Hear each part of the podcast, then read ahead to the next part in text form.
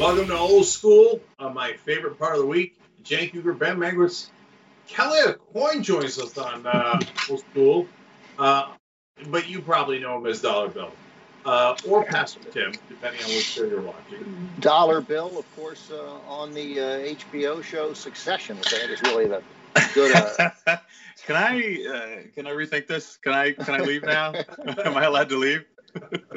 Oh yeah, billions. I'm not familiar with that uh, program. I'm not. I'm not. Uh, I'm not familiar with that network or program. I'll have to no, look into it. Billions is uh, Billions is excellent, and uh, uh, Kelly's secretly uh, one of the best characters on the show, Dollar Bill. Very secretly. Yeah. no, In fact, let's, sure. let's not even let's not talk about it. Let's not even ever. Let's try not to mention that again. yeah. Uh, I'm not even sure that it's it's a secret. Uh, literally everyone I talk to about billions, when I say I know Dollar Bill, they're like, "Oh my god, he's the best character." That's awesome. So, yeah. Uh, so obviously Kelly's also been in a thousand other things, House of Cards, uh, and all the way through Sopranos, uh, movies like The Kingdom, etc. Um, and uh, I'm old friends with Kelly. Ben is older friends with uh, Kelly because they're both older than me. I just wanted to emphasize that. Um, and here, here, let me do an older thing. Older than I. Okay.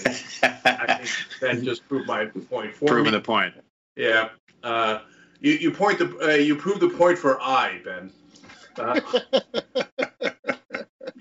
Okay. Um, so, uh, so Kelly, I, I, I, do want to talk about uh, your career, such as it is, uh, a little, in a little, in a little. that was an interesting way of putting it. I, I enjoy the way this is starting off. This is good. Uh, yes, we will be doing bust nuts throughout the program, just so you know that. Um, so, um, look, other actors that we have on, uh, I'm not friends with, so I don't get to, uh, you know, make fun of them. Right. Sure. Yeah. So, um, you got that in store for you. Absolutely. No, I I, I know my role. Okay. Uh, so obviously, Old School's brought to you by the thugs at shoptyt.com. Uh, and I'm wearing my uh, quarantine shirt with uh, TYT in the middle, even though this spelling makes no sense. But we're having fun with it. we're having fun with it. Okay, shoptyt.com. But you know what's selling like hotcakes now? I'm afraid we're going to sell out. I say that partly to panic you we have these face masks uh, that says if you can read this, you're not practicing social distancing. Mm-hmm. People love them. They love them. So check out those face masks. More face masks are on the way to shoptyt.com. All right. Any uh, place that sells them ran run out of uh, hotcakes? Like Oh, we're selling like hotcakes, and then we had we're out. Okay. we have no more. Yeah. We have no we more hotcakes. Hot Sorry. Uh, I I recently yeah. got a uh, a T-shirt and a, uh, a a dark blue heather hoodie from TYT store. Oh, by nice. the way, uh, oh. to go along with my hat that I've had for a long time. All right, I love that. Okay. I was gonna wear them when I came out here, but then I got I got lazy and just left this thing on. Oh, you left billions on? Yeah. Yeah. yeah. All right, well, fair enough. Fair enough. Yeah. Uh, that brings home the bacon. Um, so let, let's start with the obvious question, um, and then we'll get into some of the lighter fare. Um, so, uh, who came up with the uh, Keyser Söze line for dollar dollar bill? uh, Brian Koppelman, maybe Koppelman and Levine, but um, so my that was season one, and about halfway through season one, and I'd had very little to do at that point, and there was one time at lunch when uh, Koppelman just sort of yelled across the the table to me saying, "I just wrote one of my favorite lines ever, and you get to say it. I'm not going to tell you what it is. You'll know when you read it." Um, and I was, he was like, "Oh God, he knows my name. I didn't even know he knew who I was because I really didn't have much to do in the first half of that season." Um, and we were at the table read, and I was going through it, and I read I'm Söze, mother. And uh, I looked down at the other end, and he just was like, he'd been watching me, like knowing the line was coming up, waiting to see my expression. Uh, and he was like, yeah, yeah, see, see. So, yeah, that was Koppelman and Levine. Yeah, and look, it, it wasn't because it was you. It was just a great line because it was when you said it, I was like, no, no, I don't mean that as an insult. Although I would love to. In retro retroactively, I, I mean it as an insult. Sure. Um, yeah. You'd like to reverse and make sure I'm I'm insulted. Sure. Yeah. Uh, but no, when I when I watched it, I was like, yeah. it was great. I mean, it was such a because the whole scene, the guy Dollar Bill. I mean, he's so quiet during the whole thing, and then they kind of break him. Um, you think that's where it's going, and all he has to say in response to Chuck saying, "You're going to ruin your entire family for Bobby Axelrod," and that's it. It's such a per- there's so few lines written for some of the secondary characters compared to the main characters but what they're really good at is is writing these really these perfect distillation lines like it, it, you know where these people are you know who these people are based on very few lines really in some cases. And the fact that he is so giddy to have blown up his family to save this guy who he loves more than life itself more than his family's he just is like yeah i'm a i'm a fictional super villain yes. Yes! I'm going to jail. Yes! You know the, it, it's a great line. So was that line uttered right after you sent the text? Yeah you- sent sent the text and they look and they're like what's he doing and i just said i, I wrote a letter to my letter i wrote a letter to my my wife i just sent it he's like wait you did that and i say yeah i'm Keyser Soze.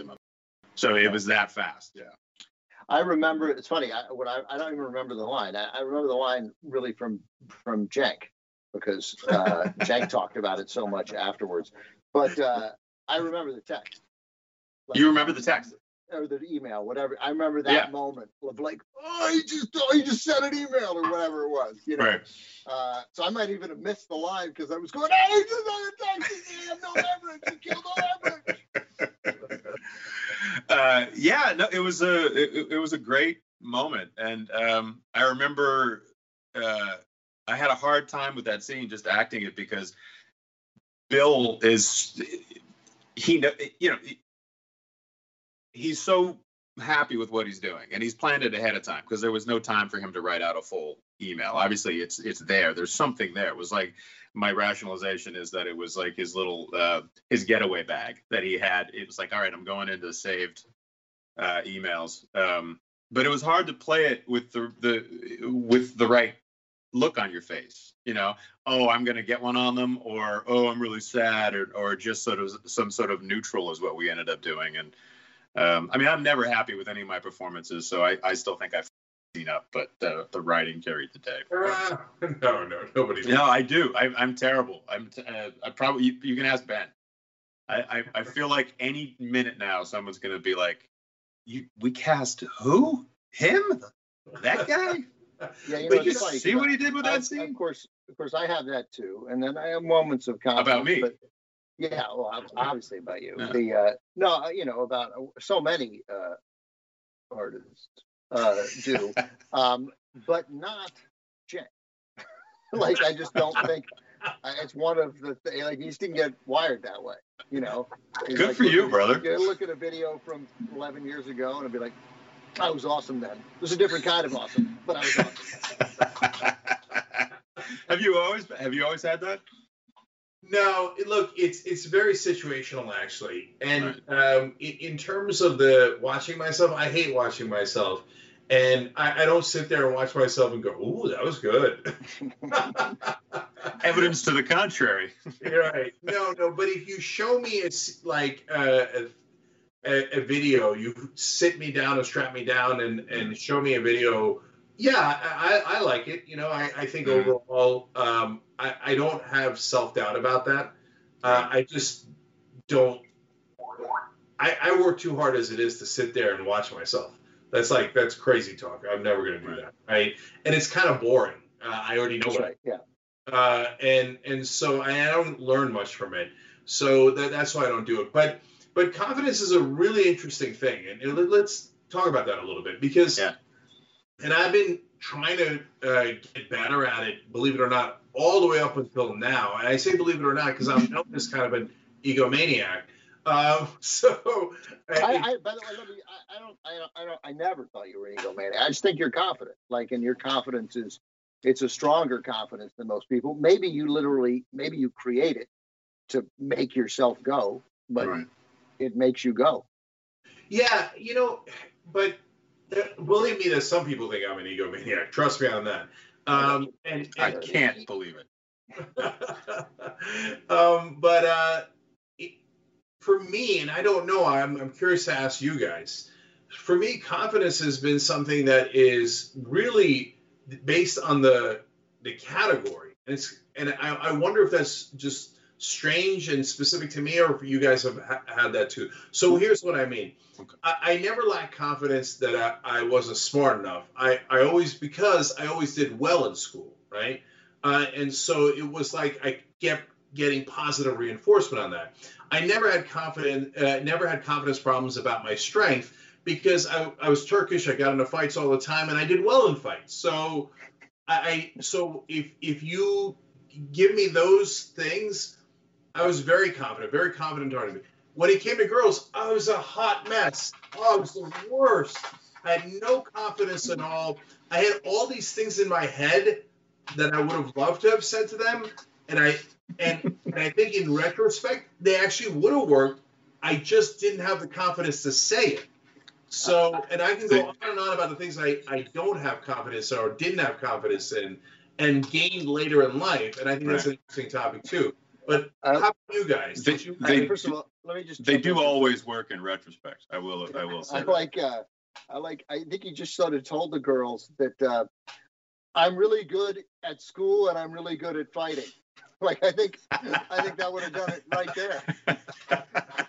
Girls love guys like that. I don't know what the problem is. yeah, and that might be part of the problem. Yeah. You know, I don't know. Kelly, you know, Kelly uh, came to the same school, moved to DC for uh, freshman year in high school, and that's when uh, we met uh, in, in the freshman year of high school. And uh, and the and Kelly immediately uh, integrated in uh, in the group of friends that that I already had. Um, those guys are so smart that some of my lack of confidence came from spending so much time with them and like thinking, oh man, first of all, they read and I didn't read, you know. And, I mean, I could read, but I didn't read. Um, We're in Trump. I mean, I knew how to do it. You could read past the I page. knew I knew where the books were, um, uh, and so I, I always sort of felt uh, less than, less than my father, less than my brother, and less than my friends, even though I did fine in school, you know. Um, but I love the idea, by the way, considering what our school was, that anyone would be like, "Oh, I did very well at school. I was very good at fighting." Like I, I don't think there was, a, I don't think No, there's there was- ever been a fight at our high school. no. Yeah, I yeah. Go ahead, Kelly. Well, confidence for me, uh, um, it, it again. I think you're right. It's situational, but it, it's it's more intermittent actually. Um, I, have this. There's a duality. There's this. This. I'm simultaneously convinced that someone's going to finally figure out that I can't do this very well, um, and at the same time, I can fake my confidence until I, I could fake it to the extent that it allows me to do scenes well, and I know they're going well because it feels almost like uh, it feels almost like playing basketball. Really, like like playing ball with somebody. Like you can tell that you've had an effect on them. They are having, having an effect on you. You're playing ball, and the scene's going well. Um, and then you don't think about your confidence anymore. It's almost like you know, it, it, when you fake laughter enough, all of a sudden you actually start laughing, and it's real. Um, So- Yeah. I've figured out my survival mechanism. I think was faking the confidence. I always had confidence on stage because I grew up on it. Um, I could go on stage now, and a a scene could be dying, and it's still kind of fun to figure out how to manipulate the audience into um, into being on your side.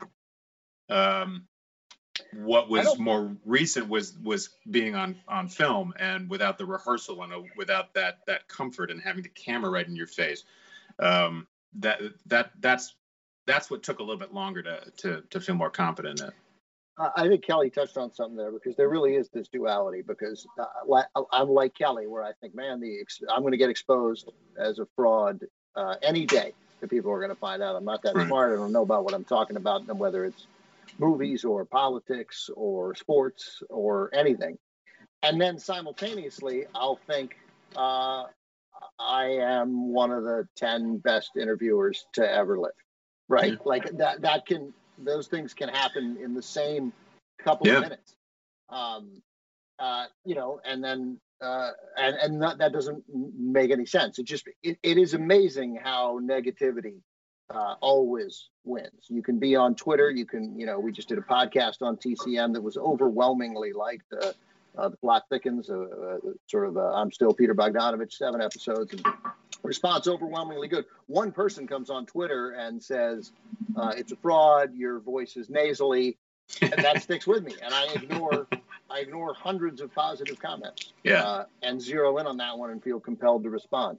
Uh, I mean, it works in politics. It, it, works in this. It is we respond uh, to negativity. it gets to Cenk's whole point. That's why candidates who say I'm not going to do negative ads.